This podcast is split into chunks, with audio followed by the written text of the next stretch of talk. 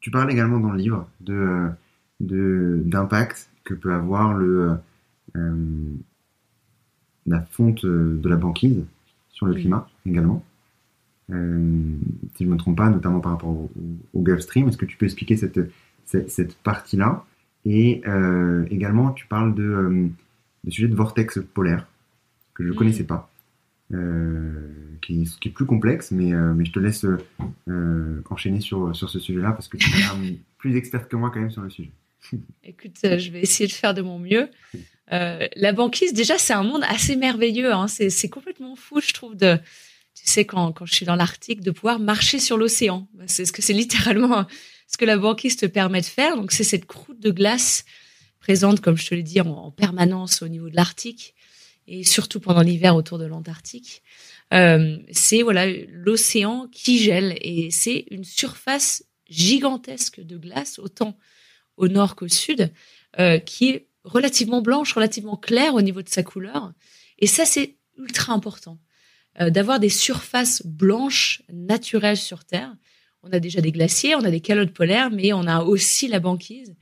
Et cette banquise aussi agit un peu comme un miroir. Donc, c'est-à-dire que quand le soleil, euh, quand les rayons du soleil tapent sur la banquise, et ben la banquise, vu qu'elle est de couleur très claire, elle va renvoyer cette chaleur, ce rayonnement solaire en direction de l'espace.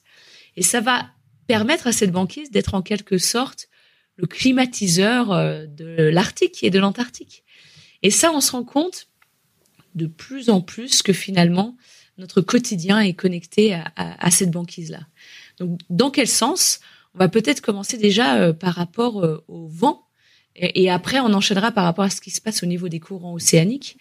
Mais quand on sait que quand l'Arctique il est bien froid, bien gelé, bien glacé, quand il y a plein de banquises au nord, eh ben il y a des vents en fait qui entourent l'Arctique qu'on appelle les polar jet streams. Donc c'est un peu imagine comme un ruban euh, de vent de très haute altitude, très puissant.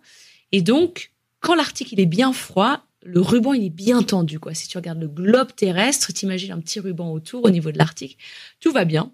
L'Arctique garde ses températures très froides, donc l'Arctique un peu s'isole du reste de la planète. Nous, chez nous, eh ben on, subit pas euh, des conditions euh, influencées par ce qui se passe en Arctique. Il fait pas trop froid, il fait pas trop chaud, tout va bien.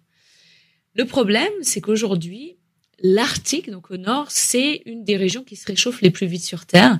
Donc euh, les dernières données nous montrent que l'Arctique se réchauffe quatre fois plus vite que le reste de la planète. Donc c'est-à-dire que la différence de température entre chez nous et l'Arctique s'amoindrit, et donc les vents sont touchés par ça les vents sont en train de ralentir. C'est ce qu'on est en train de remarquer. Donc, ce fameux polar jet stream, il est en train de ralentir. Donc, ce, ce beau ruban qui d'habitude est bien tendu, il est en train de ralentir et se détend.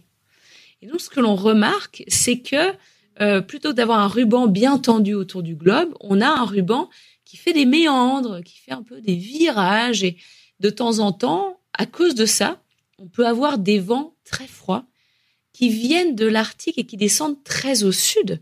Tu te souviens certainement de ce qui s'était passé au Texas quand ils avaient eu des tempêtes de neige, euh, ce qu'ils appellent ça le polar vortex euh, aux États-Unis. Chez nous, ça peut être des gels précoces, des gels tardifs, voilà des températures très froides, très sèches, conditions très sèches.